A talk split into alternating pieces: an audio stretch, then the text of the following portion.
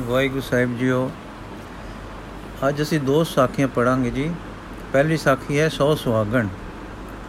ਗੁਰੂ ਨਾਨਕ ਪ੍ਰਕਾਸ਼ ਵਿੱਚ ਗੁਰੂ ਜੀ ਦੇ ਮੁਲਤਾਨ ਜਾਂਦਿਆਂ ਅੱਧੀ ਸਾਖੀ ਤੇ ਅੱਧੀ ਆਉਂਦਿਆਂ ਦਿੱਤੀ ਹੈ। 100 ਸੁਹਾਗਣ ਦੇ ਟਿਕਾਣੇ ਦਾ ਪਤਾ ਨਹੀਂ ਮਿਲਦਾ ਕਿ ਇਹ ਸਥਾਨ ਹੈ ਕਿੱਥੇ। ਸੋ ਇਸ ਲਈ ਭਾਈ ਵੀਰ ਸਿੰਘ ਜੀ ਨੇ 100 ਸਾਖੀ 100 ਸੁਹਾਗਣ ਦੀ ਸਾਖੀ ਇੱਕ ਕਵਿਤਾ ਰੂਪ ਵਿੱਚ ਲਿਖੀ ਹੈ। ਪਹਿਲੇ ਅਸੀਂ ਉਹ ਕਵਿਤਾ ਪੜਾਂਗੇ ਉਸ ਤੋਂ ਉਪਰੰਤ ਅਗਲੀ ਸਾਖੀ ਪੜਾਂਗੇ ਸੋ ਸੁਹਾਗਣ। ਚੰਦ ਅਜ ਆਕਾਸ਼ੀ ਆਸੀ, ਸੋ ਮੇਰਾ ਘਰ ਆਸੀ।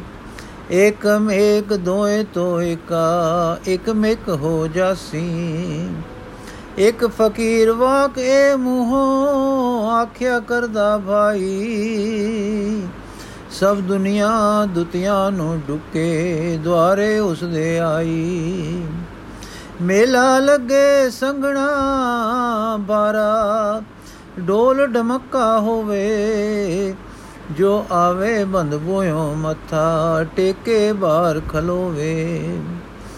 ਰਹੇ ਫਕੀਰ ਅੰਦਰੇ ਵੜਿਆ, ਬੂਹਾ ਮੂਲ ਨਾ ਖੋਲੇ, ਬੁਰਕਾ ਪਾਏ ਅੰਦਰੇ ਬੈਠ। ਮੂੰਹੋਂ ਕੁਝ ਨਾ ਬੋਲੇ। ਸੇਜ ਫੁੱਲਾਂ ਫੁੱਲਾਂ ਦੀ ਵਿਛੀ ਸੁਹਾਵੇ।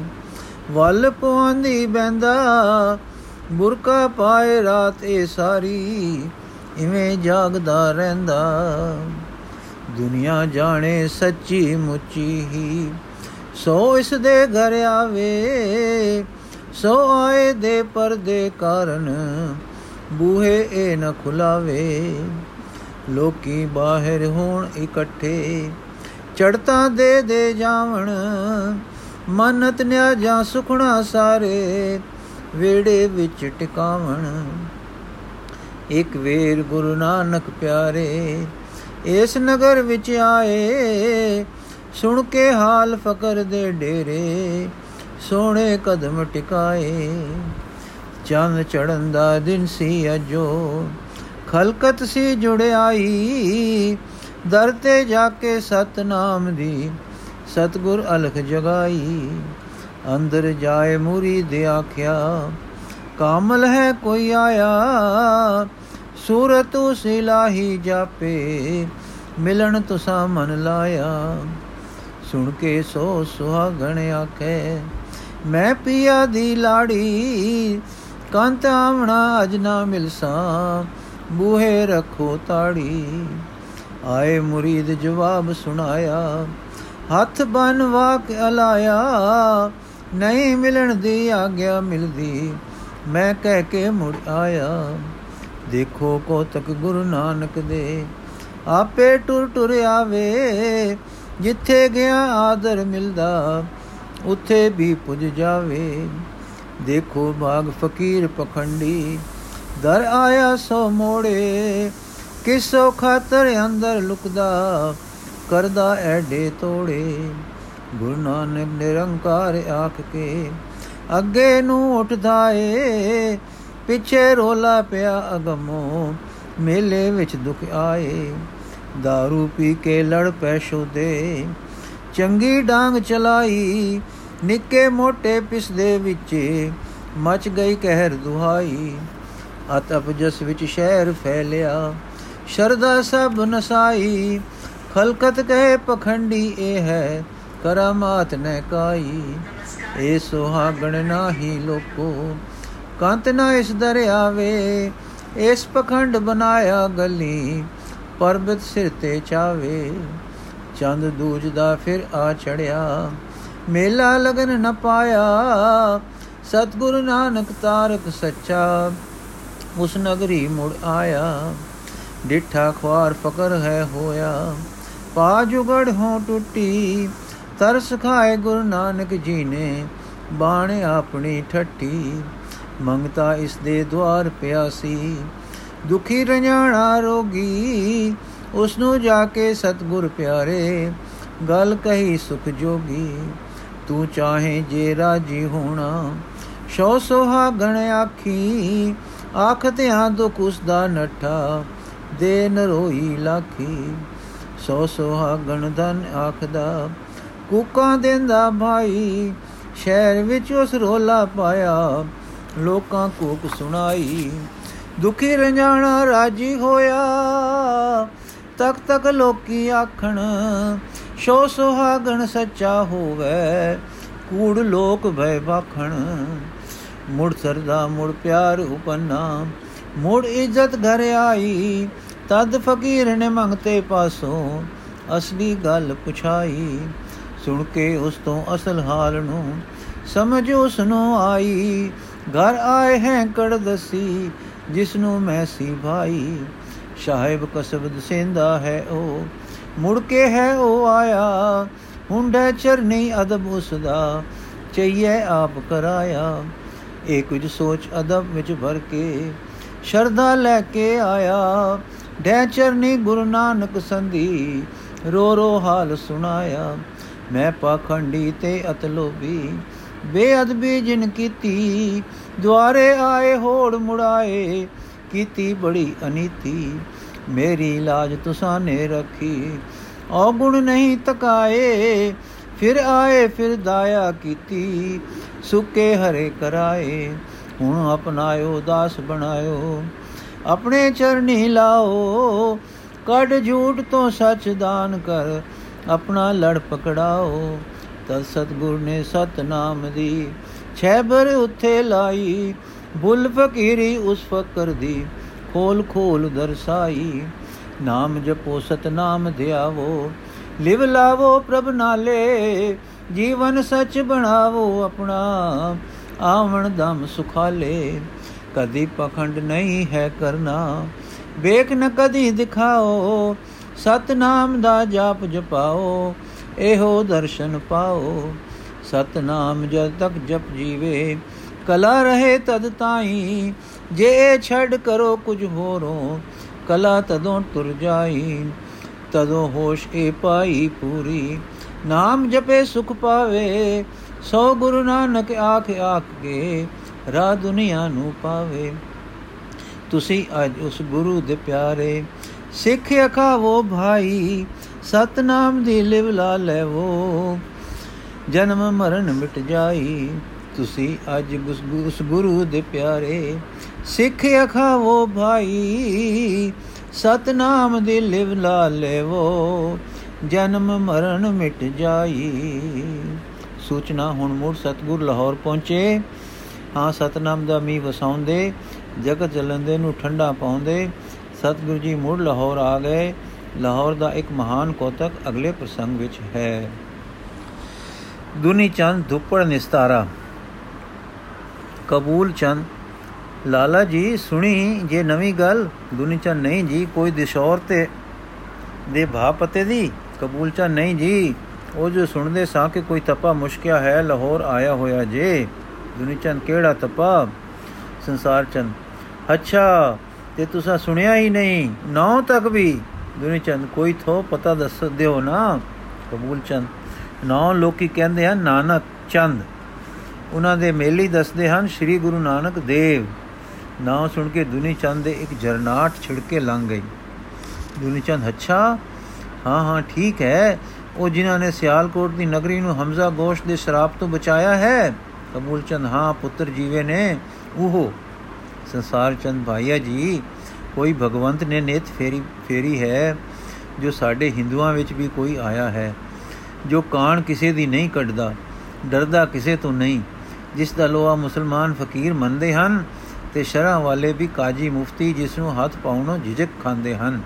ਦਿਲਬਾਗ ਰਾਏ ਹੈ ਤਾਂ ਠੀਕ। ਉਹ ਤਾਂ ਆਖਦੇ ਹਨ, ਇਬਰਾਹਿਮ ਲੋਧੀ ਨੂੰ ਵੀ ਦਿੱਲੀ ਵਿੱਚ ਨਿਧੜਕ ਸੁਣਾ ਆਇਆ ਹੈ। ਆਖਦੇ ਹਨ, ਮਹਾਵਤਾਂ ਨੇ ਅਰਜ ਕੀਤੀ ਸੀ ਕਿ ਸਾਡਾ ਹਾਥੀ ਮਰ ਗਿਆ ਹੈ। ਅਸੀਂ ਬੇਰੁਜ਼ਗਾਰ ਹੋਏ ਹਾਂ, ਸਾਡੇ ਤੇ ਮਿਹਰ ਕਰੋ।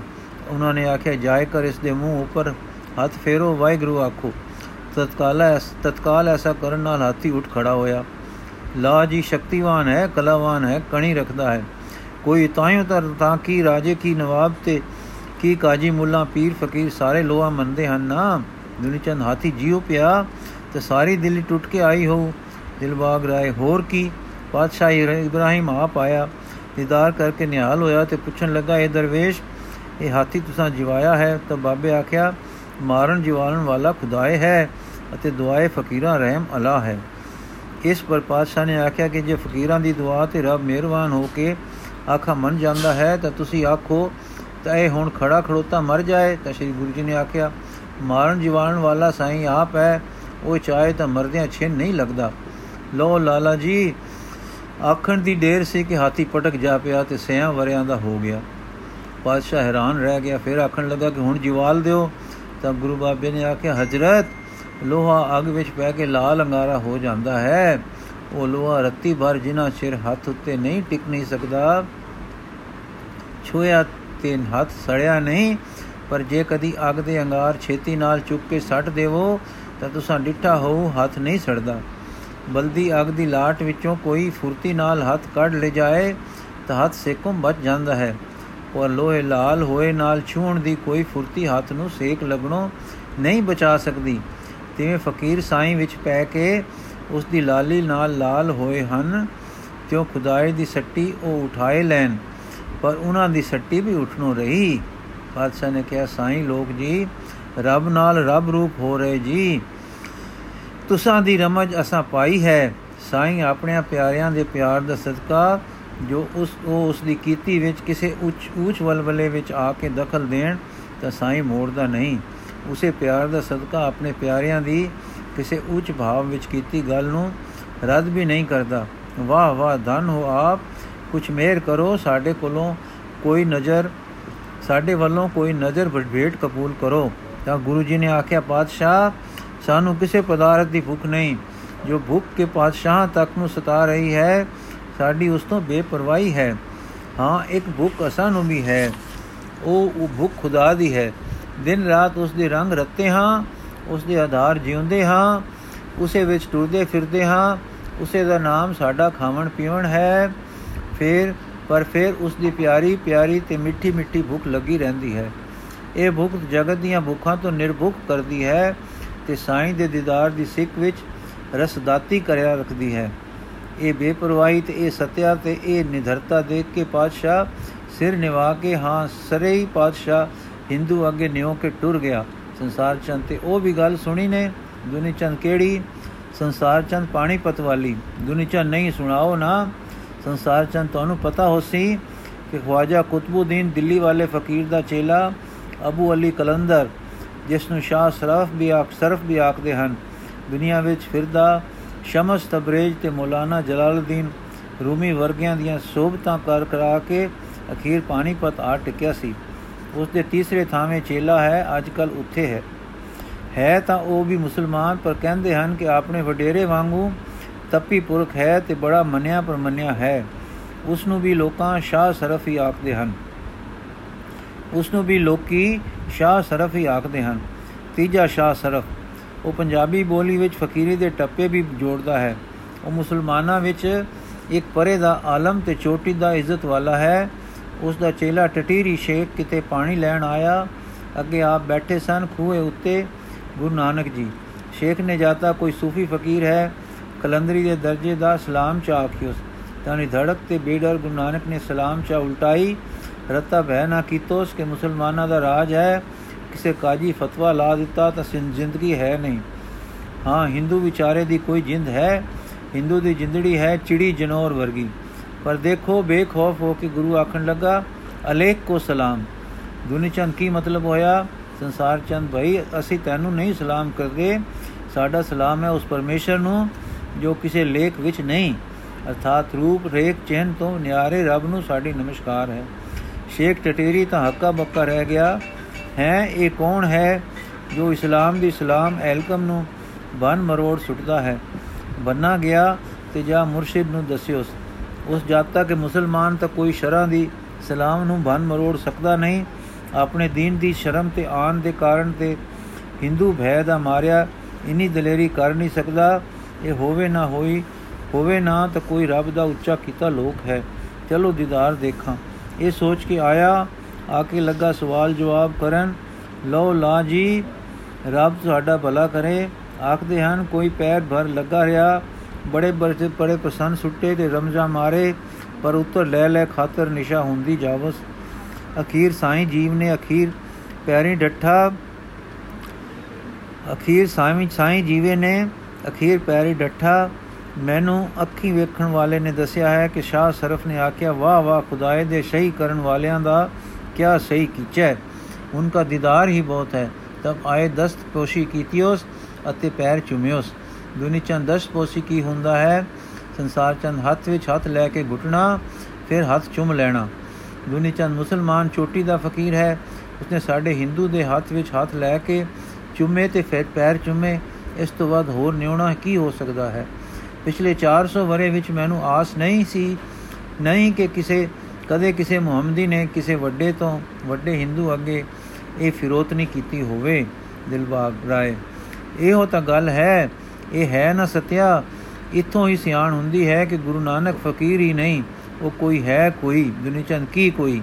ਦਿਲਬਾਗ ਰਾਏ ਬਈ, ਸਰਦਾਰਾ ਸਾਡਿਆ ਪੰਡਤ ਇੱਕ ਖੁਣਸਦਾ ਸੀ, ਪਿਆ ਕੱਲ ਤੇ ਇੱਕ ਪਿਆ ਦੱਸਦਾ ਸੀ ਕਿ ਅਵਤਾਰ ਆਇਆ ਹੈ ਇਸ ਨੇ ਧਰਤੀ ਤੇ ਉਹ ਰੰਗ ਜਮਾਉਣਾ ਹੈ, ਮਲੇ ਸਵਾ ਉੱਠ ਜਾਏਗੀ। ਦੁਨੀਚੰਦ ਤੇ ਐਡੇ ਸੋਹਣੇ ਨਾਲ ਦੂਸਰਾ ਖੁਣਸਣਾ ਖੁਰਸਦਾ ਕਿਉਂ ਸੀ? ਦਿਲਬਾਗ ਰਾਏ ਐਵੇਂ ਭੈੜੀਆਂ ਵਾਦੀਆਂ ਚੰਦ, ਚੜੇ ਨੂੰ ਦੇਖ ਨਾ ਸੁਖਾਉਣਾ। ਅਸਲ ਗੱਲ ਲਾਲ ਜੀ, ਇਹ ਹੈ ਕਿ ਹਿੰਦੂ ਧਰਮ ਹੈ, ਸਾਡਾ ਕਹਿੰਦਿਆਂ ਪਈ ਲਜਿਆ ਆਉਂਦੀ ਹੈ। ਆਪਣੇ ਮੂੰਹੋਂ ਆਪ ਨੂੰ ਮਾੜਾ ਕਹਿਣਾ ਹੈ, ਪਰ ਹੈ ਜੇ ਸੱਚੀ ਇਹੋ ਗੱਲ ਕਿ ਬ੍ਰਾਹਮਣਾਂ ਵਿੱਚ ਸਤਿਆ ਰਤੀ ਨਹੀਂ ਰਹਿ ਗਈ।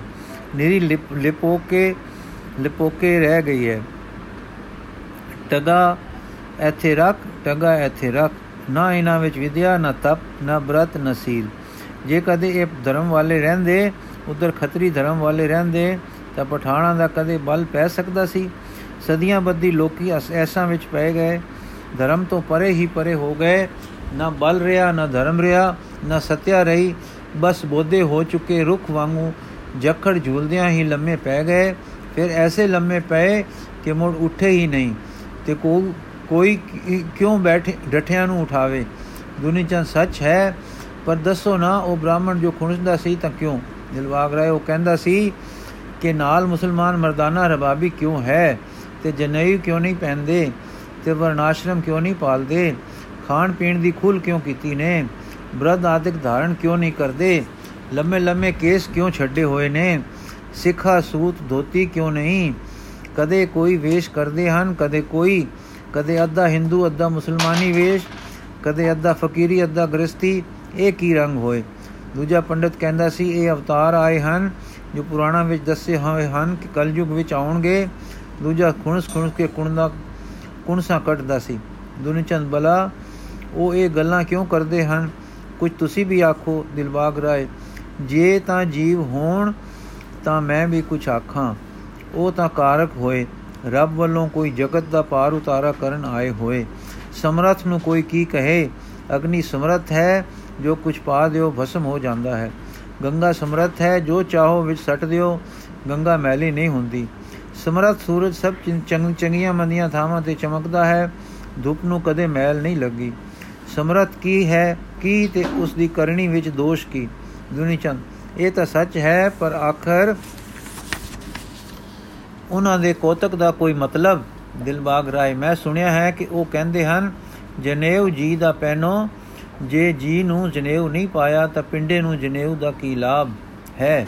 ਆਖਦੇ ਹਨ, ਜਨੇਊ ਪਹਿਨ ਕੇ ਲੋਕੀ ਬਦੀਆਂ ਕਰਦੇ ਹਨ, ਪੰਜਾਂ ਇੰਦਰੀਆਂ ਨੂੰ ਕੋਈ ਰੋਕ ਨਹੀਂ ਪਾਉਂਦਾ। ਜਨੇਊ ਦਾ ਮਤਲਬ ਹੈ ਨਾ ਧਰਮ ਦੀ ਧਾਰਨਾ ਵਾਲੇ ਦੀ ਨਿਸ਼ਾਨੀ। ਬ੍ਰਾਹਮਣ ਖੱਤਰੀ ਵੈਸ਼ ਤ੍ਰੈ ਜਾਤੀਆਂ ਜੋ ਧਰਮ ਵਿੱਚ ਹਿੱਸਾ ਲੈ ਸਕਦੀਆਂ ਸਨ, ਉਹਨਾਂ ਦੀ ਨਿਸ਼ਾਨੀ ਦਾ ਤਾਗਾ ਯੱਗ ਧਰਮ ਹੈ, ਸੋ ਧਰਮ ਦੀ ਧਾਰਨਾ। ਹੁਣ ਧਰਮ ਉੱਡ ਗਿਆ ਤੇ ਨਿਰਾ ਤਾਗਾ ਰਹਿ ਗਿਆ ਹੈ। ਉਸ ਉਹ ਕਹਿੰਦੇ ਹਨ, ਧਰਮ ਧਾਰਨ ਕਰੋ, ਜੋ ਧਰਮ ਹੀਨ ਹਿੰਦੂ ਹਨ, ਉਹਨਾਂ ਨੂੰ ਮਖੌਲ ਕਰਦੇ ਹਨ ਤਾਂ ਜੇ ਉਹ ਧਰਮ ਵਿੱਚ ਉੱਚੇ ਹੋਣ। ਬਾਕੀ ਉਹ ਹਿੰਦੂਆਂ ਨੂੰ ਕਹਿੰਦੇ ਹਨ, ਤੁਸੀਂ ਬੁੱਤ ਪ੍ਰਸਤੀ ਛੱਡ ਦਿਓ, ਹੀਣਤਾ ਹੀ ਛੱਡ ਦਿਓ, ਸੁਰਤ ਉੱਚੀ ਕਰੋ, ਨਾਮ ਜਪ ਕੇ ਤੇ ਸੱਚ ਤੇ ਆ ਜਾਓ। ਦੁਨੀ ਚੰਦ, ਹਰੇ ਹਰੇ ਠਾਕੁਰ ਪੂਜਾ ਇਹ ਗਈ ਤਾਂ ਹਿੰਦੂ ਧਰਮ ਹੀ ਕੀ ਰਹਿ ਗਿਆ? ਦਿਲਬਾਗ ਰਾਏ। ਮੈਂ ਇੱਕ ਪੁਰਾਣੇ ਪੁਸਤਕਾਂ ਤੇ ਪਠਿਆ ਪੰਡਿਤ ਪਾਸੋਂ ਸੁਣਿਆ ਹੈ ਕਿ ਬੁੱਤ ਪ੍ਰਸਤੀ ਹਿੰਦ ਵਿੱਚ ਬਹੁਤੀ ਬੋਧੀਆਂ ਨੇ ਪ੍ਰਚਾਰੀ ਹੈ। ਉਹ ਲੋਕ ਇੱਕ ਪਰਮੇਸ਼ਰ, ਇੱਕ ਬ੍ਰਹਮ ਨੂੰ ਚੰਗੀ ਤਰ੍ਹਾਂ ਸਮਝ ਨਹੀਂ ਸਕੇ। ਉਹ ਪਰਮੇਸ਼ਰ ਜੀ ਤੋਂ ਨਮੁਕਰ ਰਹੇ ਹਨ। ਸੰਤਾਂ ਸ੍ਰੇਸ਼ਟਾਚਾਰੀ ਤੇ ਚੰਗੇ ਪਰ ਪਰਮੇਸ਼ਰ ਦੇ ਪਾਸਿਓਂ ਅੱਖ ਮਿੱਟੀ ਰੱਖੀ ਨੇ। ਬੁੱਧ ਜੀ ਨੇ ਆਪ ਤਾਂ ਕੋਈ ਸਾਫ਼ ਅਨਿਸ਼ਵਰਵਾਦੀ ਗੱਲ ਨਹੀਂ ਖੁੱਲ ਕੇ ਕਹੀ, ਪਰ ਸੰਪਰਦਾ ਨੇ ਲਗਭਗ ਈਸ਼ਵਰ ਹੀ ਨਹੀਂ ਮੰਨਿਆ। ਹੁਣ ਬੁੱਧ ਜੀ ਦੇ ਚਲਾਣੇ ਮਗਰੋਂ ਪ੍ਰੇਮੀ ਦਿਲਾਂ ਨੂੰ ਪਈ। ਪਰਮਾਤਮਾ ਤਾਂ ਉਹਨਾਂ ਦੇ ਦਿਲਾਂ ਦੀ ਟੇਕ ਸੀ ਹੀ ਨਹੀਂ। ਨੇਰੇ ਸ਼ੁਭ ਕਰਮ ਸੁਰਤ ਦਾ ਆਸਰਾ ਬਣ ਨਹੀਂ ਸਕਦੇ। ਸੋ ਸੂਰਤ ਨੇ ਟੇਕ ਕਿੱਥੇ ਲਈ? ਬੁੱਧ ਪ੍ਰੇਮੀਆਂ ਦੇ ਸਾਹਮਣੇ ਬੁੱਧ ਸੀ, ਬੁੱਧ ਜੀ ਸਨ। ਸੋ ਉਹਨਾਂ ਨੇ ਆਪਣੇ ਸੋਹਣੇ ਮਨੁੱਖ ਆਦ ਕਰਤਾ ਸ਼੍ਰੀ ਬੁੱਧ ਜੀ ਦੀ ਪ੍ਰਤਿਮਾ ਬਣਾਈ ਤੇ ਉਸ ਦੇ ਧਿਆਨੀ ਬੁੱਤ ਰਚੇ, ਜਿਨ੍ਹਾਂ ਨੂੰ ਤੱਕ ਤੱਕ ਕੇ ਸੁਰਤ ਧਿਆਨ ਮਗਨ ਹੋ ਜਾਏ। ਇਹਨਾਂ ਬੁੱਧ ਮੂਰਤੀਆਂ ਦੀ ਪੂਜਾ ਟੁਰ ਪਈ। ਫਾਰਸੀ ਦਾ ਪਦ ਬੁੱਤ ਇਸੇ ਬੁੱਧ ਲਫ਼ਜ਼ ਤੋਂ ਬਣਿਆ ਜਾਪਦਾ ਹੈ। ਸੋ ਇੱਕ ਪਾਸੇ ਤਾਂ ਇਹਨਾਂ ਬੁੱਤਾਂ ਦੇ ਰਚਨ ਵਿੱਚ ਭਗਤੀ ਭਾਵ ਤੇ ਦੂਸਰੇ ਪਾਸੇ ਹੁਨਰ ਦਾ ਕਮਾਲ ਹੋਇਆ। ਪਰ ਤੀਸਰੇ ਪਾਸੇ ਸਰਬ ਸਧਾਰਨ ਵਿੱਚ ਇਹਨਾਂ ਮੂਰਤੀਆਂ ਵਿੱਚ ਦੇਵ ਬੁੱਧੀ ਹੋ ਕੇ ਪੂਜਾ ਸ਼ੁਰੂ ਹੋ ਗਈ ਤੇ ਅੰਤ ਪੂਜਾ ਮਾਤਰ ਹੀ ਰਹਿ ਗਈ। ਜਦੋਂ ਬ੍ਰਾਹਮਣੀ ਮਤ ਨੇ ਮੁੜ ਜ਼ੋਰ ਪਾਇਆ ਤੇ ਬੁੱਧ ਮਤ ਦੇ ਟਾਕਰੇ ਤੇ ਲੋਕਾਂ ਨੂੰ ਪਰਚਾਉਣ ਦੀ ਲੋੜ ਪਈ ਤਾਂ ਬੁੱਧ ਦੇ ਬੁੱਤਾਂ ਦੀ ਥਾਂ ਉਹਨਾਂ ਨੇ ਆਪਣੇ ਠਾਕੁਰ ਰਚੇ, ਮੂਰਤੀਆਂ ਤੇ ਮੰਦਰ ਸਾਜੇ, ਉਹਨਾਂ ਦੀਆਂ ਜਟਾਵਾਂ, ਜਟਾਕਾਂ, ਕਥਾਵਾਂ ਕਥਾਵਾਂ ਦੀ ਥਾਵੇਂ ਆਪਣੇ ਪੁਰਾਣਾਂ ਦੀਆਂ ਸਦਾਚਾਰੀ ਕਥਾਵਾਂ ਰਚੀਆਂ। ਐਉਂ ਉਸ ਯਤਨ ਵਿੱਚ ਹਿੰਦੂ ਇੱਕ ਨਿਰੋਲ ਬੁੱਤ ਪ੍ਰਸਤ ਕੌਮ ਬਣ ਗਈ। ਗੁਰੂ ਨਾਨਕ ਜੀ ਕਹਿੰਦੇ ਹਨ, ਪੱਥਰ ਰੱਬ ਨਹੀਂ, ਪੱਥਰ ਵਿੱਚ ਮੂਰਤੀ ਤੁਸੀਂ ਰਚਦੇ ਹੋ, ਤੁਹਾਡੇ ਭਾਵ ਉਸ ਵਿੱਚ ਉੱਕਰ ਜਾਂਦੇ ਹਨ। ਤੁਸੀਂ ਕਿਉਂ ਨਹੀਂ ਆਮ ਲੋਕਾਂ ਨੂੰ ਉਹ ਭਾਵ ਦਾਨ ਕਰਦੇ? ਨਿਰੰਕਾਰ ਨਾਲ ਉਹਨਾਂ ਦੇ ਦਿਲਾਂ ਨੂੰ ਜੋੜਦੇ ਤੇ ਉਹਨਾਂ ਭਾਵਾਂ ਨਾਲ ਉਹਨਾਂ ਨੂੰ ਹੁਲਾਰੇ ਵਿੱਚ ਲਿਆਉਂਦੇ।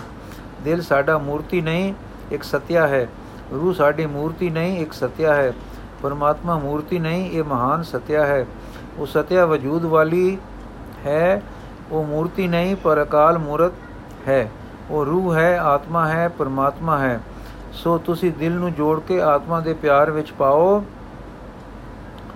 ਤੇ ਇਸ ਨੂੰ ਐਉਂ ਆਤਮਾ ਰੂਪ ਕਰੋ। ਹਾਂ, ਆਤਮਾ ਨੂੰ ਪਰਮਾਤਮਾ ਦੇ ਪਿਆਰ ਵਿੱਚ ਪਾਓ। ਸਿੱਧੇ ਰਸਤੇ ਤੁਰੋ। ਮਨੋ ਮਨ, ਮਨੋ ਆਤਮਾ ਆਤਮਾ ਤੋਂ ਪਰਮਾਤਮਾ ਨਾਲ ਲੱਗ ਕੇ ਅੱਠ ਪੈਰ ਉਸੇ ਰੰਗ ਦੇ ਹੁਲਾਰੇ ਲੈਂਦੇ ਰਹੋ ਤੇ ਗੁਰੂ ਦੀ ਲੋ ਸਹਾਇਤਾ। ਦੁਨੀ ਚੰਦ ਸੋਹਣੀ ਗੱਲ ਹੈ। ਤੁਸਾਂ ਦੀ ਗੱਲ ਵਿੱਚ ਸਵਾਦ ਆ ਗਿਆ ਹੈ। ਦਿਲਬਾਗ ਫਿਰ ਸੋਚੋ ਨਾ ਲਾਲਾ ਜੀ, ਜੇ ਕਦੇ ਅਸੀਂ ਬੁੱਤ ਪ੍ਰਸ ਨਾ ਹੁੰਦੇ ਤਾਂ ਮੁਸਲਮਾਨਾਂ ਦਾ ਸਾਡਾ ਵੈਰ ਇਥੋਂ ਤਾਈ ਨਾ ਅਪੜਦਾ ਕਿ ਜਿੱਥੇ ਜਾ ਕੇ ਅਸੀਂ ਅਤ ਦੁੱਖ ਪਾ ਰਹੇ ਹਾਂ। ਇਸੇ ਤਰ੍ਹਾਂ ਮੈਂ ਸੁਣਿਆ ਹੈ ਕਿ ਕੇਸਾਂ ਦਾ ਨਿਰਾਦਰ ਤੇ ਚੋਟੀ ਰੱਖਣੀ ਵੀ ਅਸਾਂ ਬੋਧੀਆਂ ਤੋਂ ਸਿੱਖੀ ਹੈ। ਵੇਦਾਂ ਵਿੱਚ ਤਾਂ ਰੱਬ ਵੀ ਸੋਹਣੇ ਕੇਸ਼ਾਂ ਵਾਲਾ ਹੈ ਤੇ ਦਾੜੇ ਵਾਲਾ ਦੱਸਿਆ ਹੈ। ਵੇਦਕ ઋષਿ ਕੇਸ਼ਾਂ ਵਾਲੇ ਹੋਏ ਹਨ। ਸਾਡੇ ਅਵਤਾਰ ਰਾਮ ਕ੍ਰਿਸ਼ਨ ਸਾਰੇ ਕੇਸਾਂ ਵਾਲੇ ਹੋਏ ਹਨ। ਖੁਦ ਬੁੱਧ ਜੀ ਤੇ ਸਾਰੇ ਬੁੱਧ ਕੇਸਾਂ ਤੇ ਜੁੜੇ ਨਾਲ ਜੁੜੇ ਨਾਲ ਸੁਸ਼ੋਭਤ ਦਿਸਦੇ ਹਨ।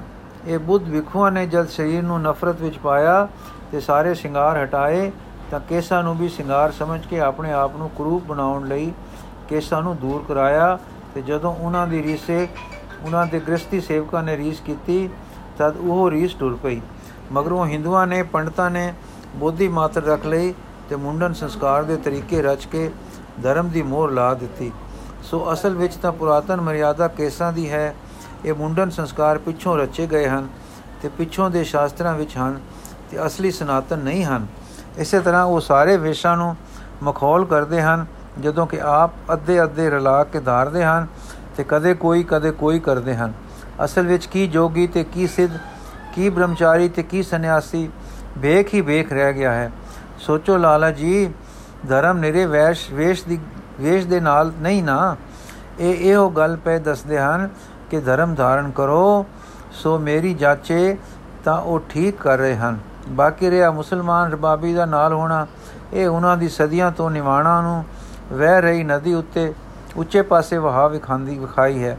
ਅਸੀਂ ਹਿੰਦੂ ਕੱਚਾ ਧਾਗਾ ਬਣ ਰਹੇ ਸਾਂ, ਜੋ ਮੁਸਲਮਾਨਾਂ ਨਾਲ ਰਚਿਆ ਮਿਚਿਆ ਉਹ ਜਾਣੋ ਜਾਣੋ ਗਿਆ। ਅਸੀਂ ਇਸ ਕਾਲ, ਇਸ ਤਰ੍ਹਾਂ ਨਾਲ ਮੁਸਲਮਾਨੀ ਅਗ ਵਿੱਚ ਆਪ ਆਹੂਤੀਆਂ ਪਾ ਰਹੇ ਹਾਂ। ਪਰ ਉਹਨਾਂ ਨੇ ਮੁਸਲਮਾਨਾਂ ਨੂੰ ਮੁਰੀਦ ਬਣਾ ਕੇ ਨਾਲ ਰੱਖ ਕੇ ਦਿਖਾ ਦਿੱਤਾ ਹੈ ਕਿ ਉਹ ਸਮਰੱਥ ਹਨ ਤੇ ਮੁਸਲਮਾਨਾਂ ਨੂੰ ਹਿੰਦੂ ਬਣਾ ਸਕਦੇ ਹਨ। ਜੋ ਧਰਮ ਵਿੱਚ ਸਿਖਾ ਰਹੇ ਹਨ, ਉਹ ਉੱਚਾ ਤੇ ਵਿਸ਼ਾਲ ਹੈ, ਜੋ ਸਭ ਨੂੰ ਆਪਣੇ ਵਿੱਚ ਲੈ ਲੈਂਦਾ ਹੈ। ਮੇਰੀ ਜਾਚੇ ਤਾਂ ਅਸੀਂ ਹਿੰਦੂ ਨਾਮ ਦਰੀਕ ਹਾਂ, ਅਸਲੀ ਹਿੰਦੂ ਉਹ ਹਨ ਤੇ ਜੋ ਉਹ ਸੰਜਾ, ਸਿਖਾਲ ਰਹੇ ਹਨ, ਸੋਈਓ ਠੀਕ ਹੈ। ਦੁਨੀ ਚੰਦ ਉਹ ਹਿੰਦੂ ਸਾਧੂਆਂ ਨਾਲ ਕਿਵੇਂ ਵਰਤਦੇ ਹਨ? ਦਿਲਬਰਾਗ ਬਰਾਏ ਉਸੇ ਤਰ੍ਹਾਂ ਉਹਨਾਂ ਦੇ ਪਖੰਡ ਨੂੰ ਤੋੜਦੇ ਹਨ, ਸੱਚ ਦਾ ਸੂਰਜ ਦਿਖਾਲਦੇ ਹਨ। ਗੋਰਖ ਮਤੇ ਗਏ ਤਾਂ ਇੱਕ ਪੁਰਾਣੇ ਸੁੱਕੇ ਬ੍ਰਛ ਨੂੰ ਹਰਾ ਕਰਕੇ ਛਾਵੇਂ ਹੋ ਕੇ ਬੈਠੇ। ਫਿਰ ਜੋਗੀ ਚਰਚਾ ਕਰਨ ਆਏ ਤਾਂ ਉਹਨਾਂ ਦਾ ਲੋਹਾ ਮੰਨ ਕੇ ਗਏ। ਜਿਵੇਂ ਸਰਫ ਨੇ ਮੰਨਿਆ ਸੀ, ਇਸੇ ਤਰ੍ਹਾਂ ਕਾਂਸੀ ਦੇ ਚਤੁਰਦਾਸ ਪੰਡਤ ਨੇ ਸਿਰ ਚਰਨਾ ਤੇ ਸੁਟਿਆ। ਹਾਂ, ਉਹ ਤਾਂ ਸਾਰੇ ਹਿੰਦੂ ਤੀਰਥਾਂ ਤੇ ਹੋ ਆਏ ਹਨ। ਸਭ ਥਾਂ ਨਿਰਭੈਤਾ ਦੱਸ ਆਏ ਹਨ ਕਿ ਪਖੰਡਾਂ ਨੂੰ ਛੱਡੋ ਤੇ ਧਰਮ ਨੂੰ ਧਾਰੋ। ਕਿਸੇ ਤੋਂ ਅਜਕਦੇ ਝਿਜਕਦੇ ਨਹੀਂ। ਸੱਚ ਦਾ ਚੂਰਜ ਚੜ ਸੂਰਜ ਚੜ ਪਏ ਹਨ, ਮਾਨੋ ਸੰਸਾਰ ਚੰਦ। ਮੈਂ ਆਪ ਵੀ ਗਿਆ ਸਾਂ ਪਰਸੋਂ। ਭਾਈਆ ਮਨਸੁਖ ਜੀ, ਸਾਡੇ ਪ੍ਰਦੇਸ਼ਾਂ ਦੇ ਵੱਡੇ ਵਪਾਰੀ ਜੋ ਆਪ ਦੇ ਸੰਬੰਧੀ ਹਨ, ਦੁਨੀ ਚੰਦ ਗੱਲ ਟੁੱਕੇ, ਹਾਂ ਹਾਂ, ਮਨਸੁਖ ਜੀ ਬੜੇ ਬੀਬੇ ਹਨ, ਉਹਨਾਂ ਦੀ ਕੀ ਗੱਲ ਹੈ? ਸੰਸਾਰ ਚੰਦ, ਉਹ ਤਾਂ ਚਿਰਾਂ ਦੇ ਆਪ ਦੇ ਸਿੱਖ ਬਣ ਚੁੱਕੇ ਹਨ। ਬੜੀ ਸ਼ਰਧਾ ਤੇ ਪਿਆਰ ਹੈ ਨੇ। ਉਹ ਮੈਨੂੰ ਨਾਲ ਲੈ ਗਏ ਸਨ। ਦਰਸ਼ਨ ਕਰਕੇ ਦਿਲ ਠੰਡਾ ਹੁੰਦਾ ਹੈ। ਦਿਲਵਾਗ ਰਾਏ, ਮੈਂ ਵੀ ਗਿਆ ਸਾਂ। ਰਾਵੀ ਦੇ ਕੰਢੇ ਬੈਠੇ ਸਨ। ਬਸ ਡਿੱਠਾ ਤਾਂ ਦਿਲ ਬਾਗ-ਬਾਗ ਹੋ ਗਿਆ। ਕਬੂਲ ਚੰਦ, ਤੁਸੀਂ ਹੋਏ ਤੇ ਜੋ ਦਿਲਵਾਗ ਰਾਏ? ਦਿਲਵਾਗ ਰਾਏ, ਪਰ ਦਿਲ ਬਾਗ-ਬਾਗ ਹੋ ਗਿਆ। ਪਰਸੋਂ ਉਹਨਾਂ ਦੇ ਰਸੀਲੇ ਨੈਣਾ ਦਾ ਝਾਕਾ ਪਾ ਕੇ। ਦੁਨੀ ਚੰਦ, ਬਚਨ ਸੁਣ ਕੇ ਮੇਰੇ ਅੰਦਰ ਭਾਵ ਹੋ ਆਇਆ ਹੈ। ਮੈਂ ਵੀ ਕਿਵੇਂ ਦਰਸ਼ਨ ਕਰਾਂ, ਕੁਝ ਸੇਵਾ ਕਰਾਂ। ਧਨ ਜੋ ਮੇਰੇ ਪਾਸ ਹੈ, ਕੁਝ ਉਹਨਾਂ ਦੇ ਅਰਥ ਅਰਥ ਲਾਵਾਂ। ਕੁਝ ਸਕਾਰਤਾ ਹੋਵੇ, ਦਿਲਬਾਗ ਰਾਏ, ਤੁਹਾਡੇ ਪਿਤਾ ਜੀ ਦਾ ਸ਼ਰਾਧ ਆ ਰਿਹਾ ਹੈ, ਉਸ ਵੇਲੇ ਉਹਨਾਂ ਨੂੰ ਨਿਯੋਤਾ ਦਿਓ। ਸਦ ਘਰ ਆਉਣਗੇ ਖੁੱਲੇ ਦਰਸ਼ਨ ਮੇਲੇ ਹੋਣਗੇ, ਸੁਆਣੀਆਂ ਪ੍ਰਭਾਣੀਆਂ ਵਿਚਾਰੀਆਂ ਅੰਦਰ ਪਈਆਂ ਚਰਨ ਪਰਸ ਕੇ ਕੁਝ ਰਤਾ ਭੋਰਾ ਸੁਖ ਲੈ ਲੈਣਗੀਆਂ। ਬਾਹਰ ਨਿਕਲਣਾ ਤਾਂ ਜੋ ਵਿਚਾਰੀਆਂ ਦਾ ਜੋ ਹੈ, ਸੋ ਹੈ। ਦੁਨੀਆ ਚੰਦ, ਚੰਗੀ ਗੱਲ ਹੈ, ਪਰ ਆਉਣਗੇ ਵੱਡੇ ਵੱਡੇ ਜੋ ਹੋਏ, ਬੜੇ ਵੱਡੇ ਜੋ ਹੋਏ। ਸੰਸਾਰ ਚੰਦ ਸੰਸੇ ਵਾਲੀ ਗੱਲ ਹੈ ਸ਼ੈਦਪੁਰ ਸੰਭਿਆਲੀ ਸੁਣਿਆ ਹੈ, ਮਲਕ ਭਾਗੋ ਵਰਗੇ ਦੇ ਘਰ ਨਹੀਂ ਸਨ ਗਏ। ਕਬੂਲ ਚੰਦ, ਮਾਨੀਆਂ ਮਾਨੀਆਂ ਦੇ ਨਹੀਂ ਜਾਂਦੇ, ਗਰੀਬਾਂ ਦੇ ਚਲੇ ਜਾਂਦੇ ਹਨ। ਭਾਉ ਵਾਲੇ ਅਮੀਰਾਂ ਦੇ ਵੀ ਸਹਿਤ ਚਲੇ ਜਾਂਦੇ ਹੋਣ। ਦਿਲਬਾਗ ਰਾਏ ਸੁਣਿਆ ਹੈ ਕਿ ਜਦੋਂ ਸੁਲਤਾਨਪੁਰ ਮੋਦੀ ਖਾਨਾ ਛੱਡ ਕੇ ਉਦਿਆਨ ਜਾ ਬੈਠੇ ਸਨ, ਤਾਂ ਦੌਲਤ ਖਾਨ ਲੋਧੀ ਦੁਆਰੇ, ਦੁਆਬੇ ਤੋਂ ਦੇ ਨਵਾਬ ਨੇ ਕਿਹਾ, ਕਹਾ ਗਲਿਆ ਸੀ ਕਿ ਬਰਾਏ ਖੁਦਾ ਦੀਦਾਰ ਦਿਓ, ਤਾਂ ਫਿਰ ਆ ਗਏ ਸਨ। ਤੇ ਉਹ ਕੋਤਕ ਤੁਸੀਂ ਸੁਣੇ ਹੀ ਹੋਣਗੇ। ਜਿਹਨੇ ਚੰਦ ਕਿਹੜੇ? ਸੰਸਾਰ ਚੰਦ ਕਾਜੀ ਕਹਿਣ ਲੱਗਾ, ਤੁਸੀਂ ਜੇ ਕਹਿੰਦੇ ਹੋ, ਕੋਈ ਹਿੰਦੂ ਨਹੀਂ, ਕੋਈ ਮੁਸਲਮਾਨ ਨਹੀਂ, ਤਾਂ ਤੁਸਾਂ ਨੂੰ ਦੋਵੇਂ ਇੱਕੋ ਜਿਹੇ ਹਨ, ਕਿਉਂਕਿ ਤੁਹਾਡੇ ਬਾਣੇ ਦੋਵਾਂ ਨੇ ਧਰਮ ਤੋਂ ਮੂੰਹ ਮੋੜਿਆ ਹੈ। ਤਦੇ ਕਹਿੰਦੇ ਹੋ ਨਾ ਕਿ ਕੋਈ ਨਹੀਂ, ਅੱਛਾ ਨਮਾਜ਼ ਪੜ੍ਹਨੀ, ਤਾਂ ਧਰਮ ਹੈ ਸਾਡੇ ਨਾਲ ਚੱਲ ਕੇ ਪੜੋ ਤਾਂ ਚਲੇ ਗਏ, ਪਰ ਨਮਾਜ਼ ਪੜ੍ਹੀ ਕੋਈ ਨਾ। ਜਾਂ ਕਾਜੀ ਨੇ ਕਿਹਾ, ਸਾਡੇ ਨਾਲ ਨਮਾਜ਼ ਨਾ ਪੜਿਓ ਨੇ। ਤਾਂ ਕਹਿਣ ਲੱਗੇ, ਤੂੰ ਤਾਂ ਸਾਰਾ ਵਕਤ ਉੱਠਕਾਂ ਬੈਠਕਾ ਕੱਟਦਾ ਰਿਹਾ ਹੈ। ਤੇ ਦਿਲ ਘਰ ਦੇ ਵਿਛੜੇ ਵਿੱਚ, ਵਿਹੜੇ ਵਿੱਚ, ਵਿਛੇਰੇ ਦੀ ਰਾਖੀ ਵਿੱਚ ਰਿਹਾ ਹੈ। ਜੇ ਮਤਾ ਖੂਏ ਵਿੱਚ ਨਾ ਜਾ ਪਵੇ, ਗੱਲ ਸੱਚੀ ਨਿਕਲੀ ਤਾਂ ਕਾਜੀ ਸ਼ਰਮਿੰਦਾ ਹੋਇਆ। ਫਿਰ ਨਵਾਬ ਨੇ ਕਿਹਾ, ਮੇਰੇ ਨਾਲ ਪੜ ਦੇ। ਤਾਂ ਕਹਿਣ ਲੱਗੇ, ਤੂੰ ਕਾਬਲ ਘੋੜੇ ਖਰੀਦ ਕਰਦਾ ਰਿਹਾ ਹੈ। ਬੇਹਜੂਰੀ ਦੀ ਨਮਾਜ਼ ਨਮਾਜ਼ ਨਹੀਂ, ਉਹ ਤਾਂ ਉਠਕ ਬੈਠਕ ਹੈ। ਤਾਂ ਉਹ ਗੱਲ ਵੀ ਸੱਚੀ ਨਿਕਲੀ ਤੇ ਨਵਾਬ ਸਰਦਾਵਾਨ ਹੋ ਗਿਆ। ਆਖਣ ਲੱਗਾ, ਹੈ ਨਾਨਕ, ਇਹ ਰਾਜ ਮਾਲ ਹੁਕਮ ਹਾਸਲ ਸਭ ਤੇਰਾ ਪਰ ਉਹਨਾਂ ਨੇ ਕਿਹਾ, ਰੱਬ ਤੇਰਾ ਭਲਾ ਕਰੇ, ਇਹ ਸਭ ਕੁਝ ਤੇਰਾ ਹੈ, ਅਸੀਂ ਤਿਆਗ ਚੱਲੇ ਹਾਂ। ਜਦੋਂ ਆਪ ਉਥੋਂ ਟੁਰੇ ਹਨ ਬੜੇ ਬੜੇ ਫਕੀਰਾਂ ਨੇ ਪੈਰ ਪੈਰ ਚੁੰਮੇ, ਲੋਕਾਂ ਨਮਸਕਾਰ ਕੀਤੀਆਂ। ਨਵਾਬ ਵਿਦਾ ਕਰਨ ਆਪ ਆਇਆ। ਸੋ ਸਜਣੋ, ਜਿੱਥੇ ਭਾਵ ਹੋਵੇ, ਉੱਥੇ ਗੁਰੂ ਸੁਣਿਆ ਹੈ। ਗਰੀਬੀ ਅਮੀਰੀ ਨਹੀਂ ਵੇਖਦਾ, ਆ ਜਾਂਦਾ ਹੈ। ਮਲਕ ਭਾਗੋਂ ਵੱਡੀ ਖੋਰ ਪਰਜਾ ਦਾ ਗਲ ਘੋਟੂ ਸੀ, ਹੰਕਾਰੀ ਮਾਨੀ ਅੱਦਾ ਹੈ ਸੀ, ਇਸ ਕਰਕੇ ਨਹੀਂ ਸੇ ਗਏ। ਮੈਂ ਸੁਣਿਆ ਹੈ ਕਿ ਉਸ ਦੇ ਪਕਵਾਨ ਵਿੱਚੋਂ ਰਤ ਦੇ ਟੋਪੇ ਕੱਢ ਕੇ ਗੁਰੂ ਜੀ ਨੇ ਵਿਖਾਏ ਸਨ ਤੇ ਪਰੇ ਵਿੱਚ ਸ਼ਰਮਿੰਦਾ ਕੀਤਾ, ਸਾਨੇ ਕਿ ਤੇਰਾ ਧਨ ਪਰਜਾ ਦੀ ਰਤ ਨਿਕੋੜੀ ਹੋਈ ਹੈ ਤੇ ਗਰੀਬ ਕਿਰਤੀ ਤਰਖਾਨ ਨਾਲਾਲੋ ਦੇ ਕਾ, ਕ੍ਰੋਧੇ, ਕੋਧਰੇ ਵਿੱਚੋਂ ਦੁੱਧ ਦੇ ਟੋਪੇ ਨਿਚੋੜ ਕੇ ਦਿਖਾਏ ਕਿ ਇਹ ਇੱਕ ਰੱਬ ਨੂੰ ਪਿਆਰ ਕਰਨੇ ਵਾਲੇ ਗਰੀਬ ਦੀ ਧਰਮ ਦੀ ਕਿਰਤ ਹੈ। ਦੁਨੀ ਚੰਤਾ ਫਿਰ ਮੈਂ ਆਪ ਟੁਰ ਕੇ ਜਾਵਾਂ ਪੈਰੀ ਤੇ ਉਸ ਸ਼ਰਧਾ ਨਾਲ ਜੋ ਮੇਰੇ ਅੰਦਰ ਹੋ ਆਈ ਹੈ ਸਦਾ ਤਾਂ ਆਸ ਹੈ ਕਿ ਆ ਜਾਣਗੇ। ਦਿਲਬਾਗ ਰਾਏ, ਮੈਨੂੰ ਆਸ ਹੈ ਕਿ ਆਪ ਦੇ ਭਾਵ ਦਾ ਸਦਕਾ ਆ ਜਾਣਗੇ। ਦੁਨੀ ਚੰਦ ਭਲੀ ਗੱਲ ਹੈ, ਮੇਰੇ ਚਿਤ ਭਾਵ ਹੋ ਆਇਆ ਹੈ, ਮੈਂ ਕੂੜ ਨਹੀਂ ਕਹਿੰਦਾ। ਤਾਂ ਹਾਂ, ਤਾਂ ਮੈਂ ਦਿਨੇ ਰਾਤ ਮਾਇਆ ਵੇੜਿਆ ਦਬਿਆ ਪਿਆ ਲੱਖਾਂ ਦੇ ਭਾਰ ਹੇਠ। ਪਰ ਪਤਾ ਨਹੀਂ ਮੇਰਾ ਚਿਤ ਪੰਗਰ ਪਿਆ ਖਾਂਦਾ ਹੈ ਕਿ ਕਦ ਦਰਸ਼ਨ ਕਰਾਂ ਤੇ ਕਦੋਂ ਦੇਖਾਂ ਨੈਣਾ ਨਾਲ। ਭਲਾ ਜੇ ਕੋਈ ਕੋਤਕ ਮੇਰੇ ਤੇ ਵੀ ਵਰਤਾ ਕੇ ਮੈਨੂੰ ਵੀ ਕੋਈ ਰਾਹ ਦੱਸ ਦੇਣ, ਕੋਈ ਰੇਖ ਵਿੱਚ ਮੇਖ ਵਜੇ ਤੇ ਮੇਰਾ ਵੀ ਭਲਾ ਹੋ ਜਾਵੇ, ਦਿਲਬਾਗ ਰਾਏ। ਇਹੋ ਸੁਣੀਂਦਾ ਹੈ, ਉਹਨਾਂ ਦੇ ਮੁਰੀਦਾਂ ਤੋਂ, ਜਿਨ੍ਹਾਂ ਨੂੰ ਸਿੱਖ ਕਹਿੰਦੇ ਹਨ ਕਿ ਭਾਉ ਤੇ ਰਿਜਦੇ ਹਨ, ਆਪ ਜੈ ਬੈ ਤੇ ਭਾਉ ਹੀ ਸਿਖਾਲਦੇ ਹਨ। ਪਿਆਰ ਹਮਦਰਦੀ ਸੇਵਾ ਸਿਖਾਲਦੇ ਹਨ ਤੇ ਸਾਈ ਨਾਲ ਗ੍ਰਸਤ ਵਿੱਚ ਵਸਦਿਆਂ ਜੋੜ ਦਿੰਦੇ ਹਨ। ਦੁਨੀ ਚੰਦ ਤਾਂ ਆਸ ਹੈ ਕਿ ਆਸ ਪੂਰੀ ਹੋ ਵੈਸੀ, ਅੱਛਾ, ਹੁਣ ਰਾਤ ਬਹੁਤ ਗਈ ਹੈ ਕੱਲ ਜੋ ਤੁਸੀਂ ਸਾਰੇ ਸੱਜਣ ਆ ਜਾਓ ਤਾਂ ਇਕੱਠੇ ਰਲ ਕੇ ਚਲੀਏ। ਦਿਲਬਾਗ ਰਾਏ ਅਸੀਂ ਹਾਜ਼ਰ ਹਾਂ। ਪਰ ਚੰਗਾ ਇਹ ਹੈ ਕਿ ਤੁਸੀਂ ਇਕੱਲੇ ਜਾਓ। ਸੁਣਿਆ ਐਵੇਂ ਹੈ ਕਿ ਉਹਨਾਂ ਪਾਸ ਆਪੇ ਤੇ ਇਕੱਲੇ ਗਿਆ ਸੁਖ ਵਧੇਰੇ ਮਿਲਦਾ ਹੈ। ਦੁਨੀ ਚੰਦ ਚੰਗਾ, ਇਕੱਲੇ ਹੀ ਸਹੀ, ਜਰਾ ਅਦਰ ਅਦਬ ਨਾ ਕਰਕੇ ਸੰਗਿਆ ਆਉਂਦੀ ਹੈ। ਦਿਲਬਾਗ, ਸੰਗਿਆ ਕਾਦੀ? ਭਲੇ ਕੰਮ ਵਿੱਚ ਸੰਗ ਸਾਈਂ ਦੀ ਟੇਕ ਰੱਖ ਕੇ ਜਾਓ। ਉਹਨਾਂ ਦਾ ਹੀ ਆਸਰਾ ਲੈ ਕੇ ਦੁਨੀ ਚੰਦ ਭਲੀ ਗੱਲ। ਵਾਹਿਗੁਰੂ ਜੀ ਕਾ ਖਾਲਸਾ, ਵਾਹਿਗੁਰੂ ਜੀ ਕੀ ਫਤਿਹ। ਬਾਕੀ ਦੀ ਸਾਖੀ ਕੱਲ ਪੜਾਂਗੇ ਜੀ।